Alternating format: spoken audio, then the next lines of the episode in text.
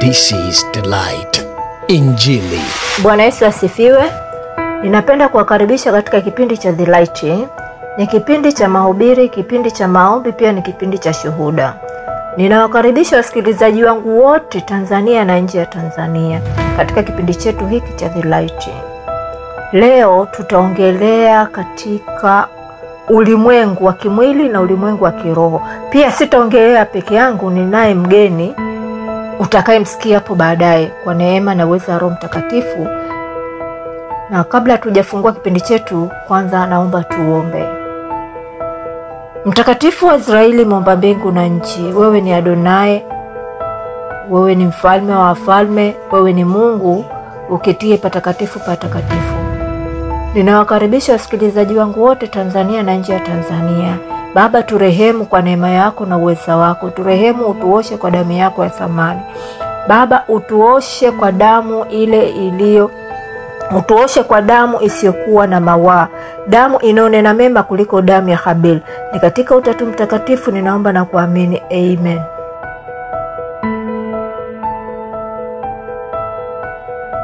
Neno la Mungu ni kweli na amina, na neno la Mungu siku zote ni kioo. Hatua zetu zinapokwenda mbele huwa zinaongozwa na Roho Mtakatifu, na chochote kinachotujia kabla hakijaja, Roho Mtakatifu huwa anatujuilisha kabla. Lakini kama hupo karibu na Mungu, utashtukiza au utashtukizwa, utasema mbona ili janga limetokea haraka hivi? Lakini kumbe Mungu alishawafunulia watumishi wake kabla halijatokea, waiombee dunia na wote wakao ndani ya dunia. Naweza nikasema rehema ilianzia toka mwezi wa kumi na mbili tulianza kuomba rehema. Wengine tulikuwa hatujui mbele yetu kuna nini, lakini Mungu na akaweza kutuongoza baadhi ya mataifa makubwa duniani tuyaombee na kuyagomboa, kuyatoa katika ulimwengu wa giza, kuyaleta katika nuru. Hatukujua mbele yetu kutakuja tatizo gani, lakini yote na kwa yote tumwachie mwenyewe Mungu. Ukirudi kwenye Biblia, ukiangalia kitabu cha Mwanzo tunamwona pale Ibrahimu wakati anamtetea mwanawe mtoto wa mdogo wake au kaka wake Lutu.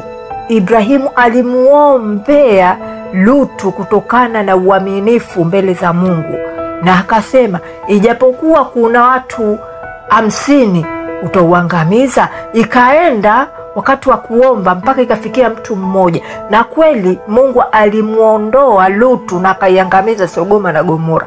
Je, mimi na wewe tunaliombea taifa? Tunauombea ulimwengu? Kwa sababu ukisoma Sodoma na Gomora ni sawa sawa, tunaishi maisha haya saizi. Sasa tunaishi katika Sodoma ya Gomora life, tutake tusitake, tukubali tukatae, tuko katika Sodoma na Gomora. Umejiuliza leo, ukifumba macho na pumzi yako ikasimama, unaenda wapi mbele za Mungu?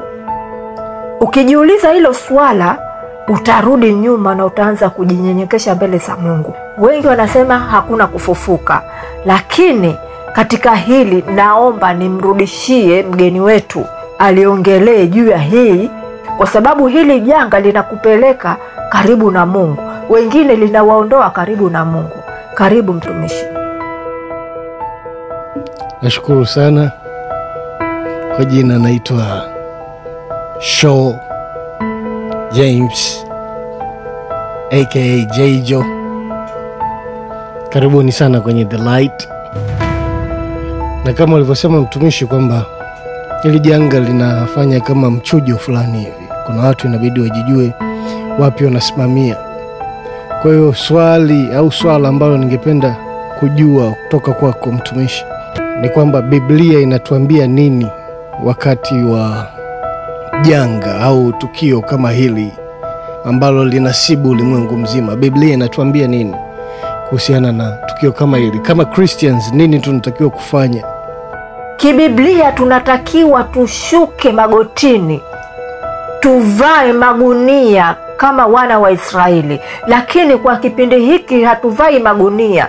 Tunamlilia Mungu katika roho na kweli, tunaomba toba na rehema, tunaiombea rehema ulimwengu, kwa sababu ukirudi kwenye Biblia katika kitabu cha Ufunuo, ukisoma kuanzia Ufunuo kumi na mbili kumi na mbili pale anaonekana mwanamke aliyebeba mimba kwa ajili ya ukombozi. Yule mwanamke alikuwa anatafutwa na joka. Ukirudi kwenye Biblia hiyo hiyo kuanzia kumi na nne mpaka kwenye Ufunuo kumi na sita utaona katika Ufunuo kumi na sita kuna malaika saba waliopewa vinubi saba vya adhabu ya duniani. Na tukiangalia saa hizi maisha tunaoenda nayo, unaweza ukasema ni maisha ya mpinga Kristu. Ndoa za wanawake kwa wanawake, wanaume kwa wanaume, matendo machafu yanafanyika, kauli chafu zinafanyika, mpaka watoto wadogo wanatengenezewa katuni za sexuality, wanawake kwa wanawake na wanaume kwa wanaume. Kwa maana hiyo, tunatakiwa turudi mbele za Mungu, tuombe rehema, tusimamie maandiko, tusiwe tunahangaika, tunahahaha, tunatafuta muujiza. Huwezi kuupata muujiza bila ya kuisoma Biblia na bila ya kumtafuta Roho Mtakatifu akuoneshe ukweli uliopo ndani ya Biblia. Maisha yote tunayoishi yamo ndani ya Biblia. na kama pia Biblia imeandika kwamba neno lake halitarudi nyuma kamwe. Kuna mtu nimemsikia akizungumzia, nikafikiria kwamba anaongea na mimi directly. Anasema kwamba kama ni adhabu ya Mungu, basi tunachotakiwa sisi kama Wakristo ni kushukuru na kumtambua yeye na kuwa na woga dhidi ya Mungu. Kama ni kitu ambacho kimeandikwa kwamba itakuwa hivi, tunachotakiwa ni kumtambua yeye zaidi tu ili kuepukana na hili janga, kwa sababu huwa inanisikitisha sana napoona Wakristo kama wamepagawa hivi, unajua zile, wamekuwa wahoga sana, wakisahau kwamba kuna kesho, kuna life after death, eternity, kuna maisha ya milele. Wakristo wengi wamekuwa waoga na kusahau hilo, yaani bila korona bado huu mwili ungekufa. Kwa hiyo kwa kuogopa vitu kama njaa au mafuriko au earthquake au ugonjwa, ni kama vile unajishusha sana kiimani yako, yani ile kisela tunaita utomaso, unaleta utomaso, uaminifu wako juu ya Mungu umekuwa mdogo sana.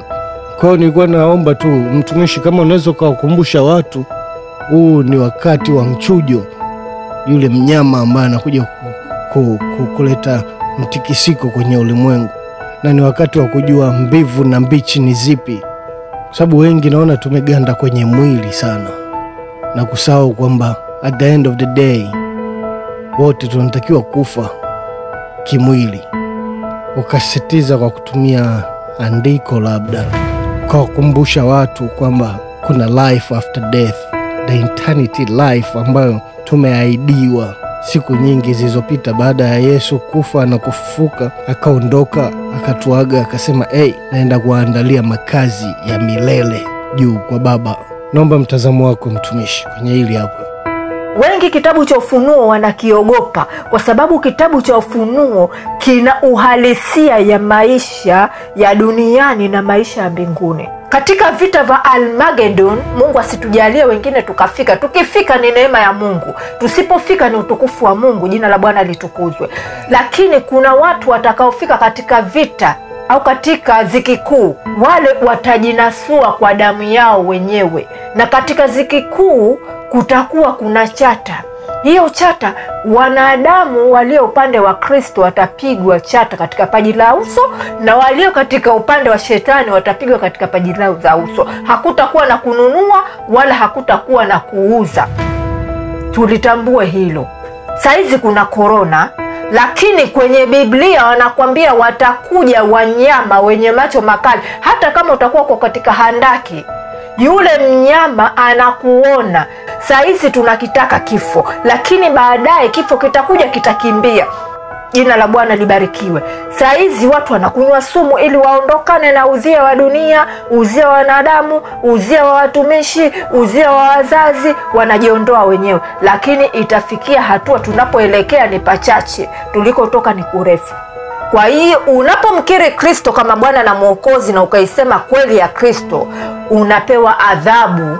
Unaweza ukakatwa kidole tu lakini maumivu yake ni bora utolewe roho. Na utaikubali kifo lakini kifo kitakuwa mbali na wewe. Sahizi tusikatae korona kwa sababu imeingia katika ulimwengu. Ni kwa sababu mungu anawatafuta walio wa kwake. Mungu anawataka waliokuwa ni watakatifu na waaminifu.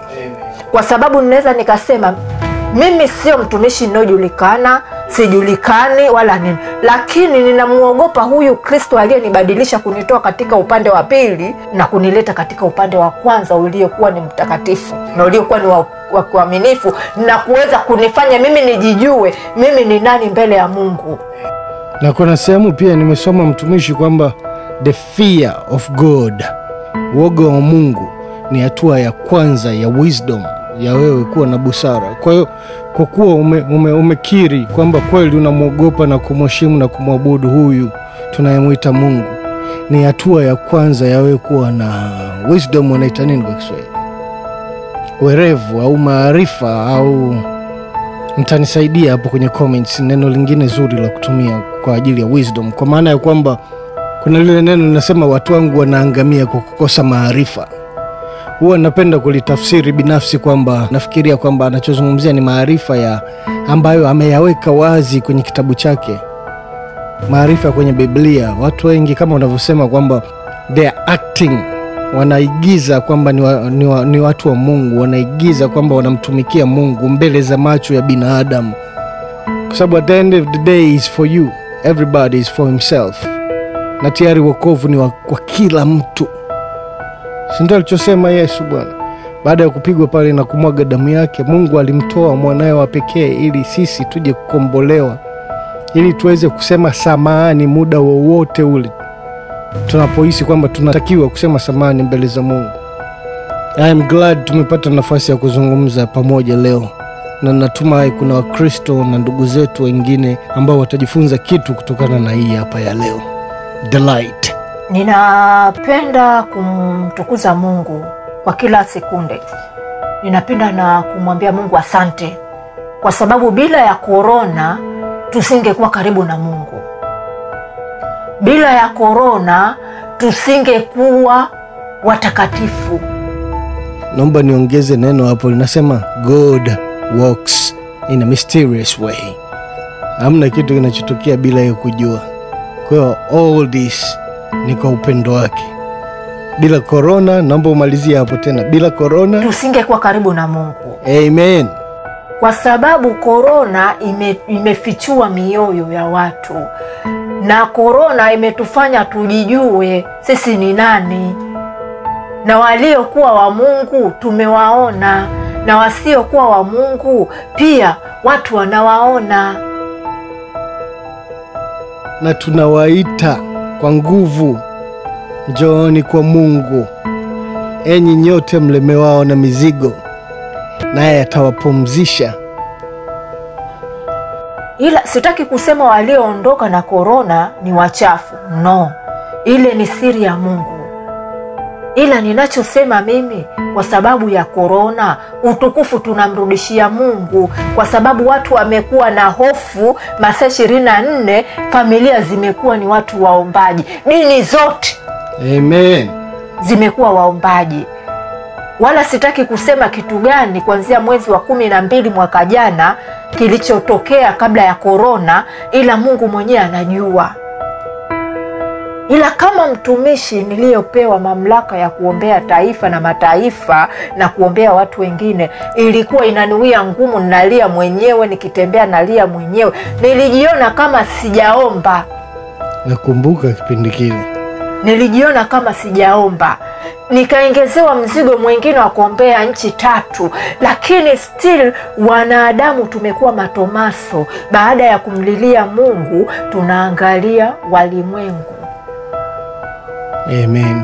Tunapoangalia walimwengu adhabu inazidi na adhabu ikizidi masononeko na machukizo ndani ya mioyo inakuwa inazidi kuinuka. Watakatifu tunapoomba inakuwa kama tunawekewa ukuta, lakini kwa neema ya Roho Mtakatifu ninaamuru ule ukuta uondoke, na umeshaondoka. Kwa sababu ninasema umeshaondoka ukuta katika ulimwengu wa roho, na saizi Mungu au, anaujalia katika ulimwengu wa mwili na nyama, nuru inaingia, kwa sababu tarehe ishirini na sita Mungu alisema nami kunaambia, nitakuonyesha utukufu wangu mwezi huu wa tatu natoka Zanzibar nafika Dar es Salaam mida ya saa nne, ikanijia hiyo sauti. Ni kweli, nikamwambia Mungu, mapenzi yangu yafe, mapenzi ya kuzimu yafe, mapenzi yako yatimie. Nahitaji ishara kutoka kwenye Biblia, iwe ya neno au ishara ya tendo, kama ulivyotoa ishara kwa wana wa Israeli na kwa Gideon. Tarehe ishirini na saba akanijia tena akaniambia tena sauti ile ile, nikamjibu tena vile vile, nikiwa nimerelaksi, sijui kinachotokea mbele yangu nini. Lakini tarehe ishirini na nane mwezi wa tatu asubuhi kuanzia saa nne huwezi amini, Mungu kweli alinionyesha utukufu wake. Ilitokea jua liking'aa na upinde asilimia mia tatu sitini upinde umezunguka jua mia tatu sitini Nikawa niliogopa kama mwanadamu, nikasahau Mungu alisema na mimi kitu gani ndani ya siku mbili, lakini Mungu kwa sababu ni mwaminifu. Embo, turudi nyuma hapo kidogo, kwa sababu najua kuna watu tunaweza ukawa tumewaacha. Jua kawaida liliwaka, lakini kama tunavyojua upinde unakuwaga ni 180 degrees, yani nyuzi 180 ule upinde wa mvua. Lakini kilichotokea na ulichoonyeshwa ni kwamba upinde ulikuwa umezunguka jua sehemu zote, yani nyuzi 360. Ndiyo, 360. Na ni kweli Mungu alinipa kibali kuangalia kwa macho ya nyama, nilikuwa siwezi, au kwa macho ya kawaida nilikuwa siwezi. Nikatafuta miwani meusi nikavaa, nikachukua na video. Niliomba kibali, Mungu, naomba usije ukanipatiliza, kwa sababu nilikuwa ninasema, Mungu, inawezekana ikawa ni siku za mwisho, ni unyakuo, inawezekana ikawa unataka uipatilize Tanzania au ulimwengu. Akili yangu ilikuwa inajua watu wote wanaona lile tukio, lakini kila niliyemuuliza anasema mimi sijaona, mimi sijaona. Na kweli kuna watu baadhi niliyoonyesha ile video niliyokuwa nimechukua, nikaonyesha hii hapa kwa kweli niliongea na watumishi baadhi baada ya tukio, kwa sababu nilimpigia niliwapigia watumishi kama watatu waangalie nje. Juu ya mbingu kuna wanachoona nini. Hawakuweza kunipokelea simu, na wengine watumishi wengine wakawapigia simu watu, watu wangu wa karibu niliyekuwa nao, wakasema wakawapigia watu wangu wa karibu niliokuwa nao, na wakasema sahizi mtumishi yuko katika huduma nzito. Kuanzia saa nne mpaka saa saba kasoro. Kutoka hapo nikarudi magotini kumwomba Mungu, akanipa Ufunuo tatu mstari wa kumi na mbili. Nikausoma kwa neema ya Mungu. Utausoma mwenyewe huo Ufunuo tatu kumi na mbili. Akanirudia tena akanipa Ufunuo kumi na mbili kumi na mbili. Ina maana Ufunuo kumi na mbili kumi na mbili kitendo cha Mungu kunipa ule ufunuo, kunijuilisha mbinguni kuna neema na utukufu wa Mungu, lakini duniani yule mharibu joka kuu Ibilisi, Shetani, Yezebeli wametaharuki kwa maombi ya watakatifu. Siku zao zimeisha, ni chache. Kama siku zao ni chache, vinavyovumbuka tusiwe na uoga navyo, tuwe na ujasiri mbele ya Kristo. Jina la Bwana libarikiwe. Ninachowaomba muwe karibu na Mungu, mumsihi Mungu ajitukuze na kujitwalia utukufu, ili janga la korona na vyengine vilivyoundwa kinyume na mapenzi ya Mungu viondoke, ili watakatifu tuishi kwenye utakatifu. Na ndio maana kila kona, tubuni, tubuni, tutubu. Maisha yaliyobaki ni machache, tulikotoka ni mbali, tunakoenda ni karibu. Jina la Bwana libarikiwe. Amen. Basi mtumishi, mi nafikiri kwa leo tuishie hapa na kushukuru kwa mwaliko wako. na natumai kwamba kuna mtu ambaye amejifunza kitu katika siku ya leo, na Mungu awabariki wote and we love you. Waambie tunawapenda. Amen. Nawapenda wote. Kwa majina yangu naitwa cristolit Recho, ni mtumishi wa Mungu. Ninawakaribisha katika kipindi cha The Light. Kama nilivyowahi kuambia nyuma, ni kipindi cha maombi, kipindi cha mahubiri, pia ni kipindi cha shuhuda. Msisite kunitafuta katika namba yangu ya WhatsApp 0764 998807 kwa ushauri, kwa kufundishana na kueleweshana katika ulimwengu wa kimwili na ulimwengu wa kiroho. Nimeitwa kwa sababu ya Kristo. Bible study everybody, Bible study. Tusome Biblia. Msikia mtumishi anatuita kwa ajili ya hilo. Anytime amekutajia namba yake ya simu hapo, unaweza ukampigia ukamwambia nini ambacho kinataka kukurudisha nyuma, kwa sababu majaribu yaishi ulimwenguni hapa, au sio? Bible study, tuwe karibu na Mungu kila siku. Yeye ndio mwanga, yeye ndio njia ya kila kitu, au sio? This has been the light. This is the. Injili. Peace to the globe.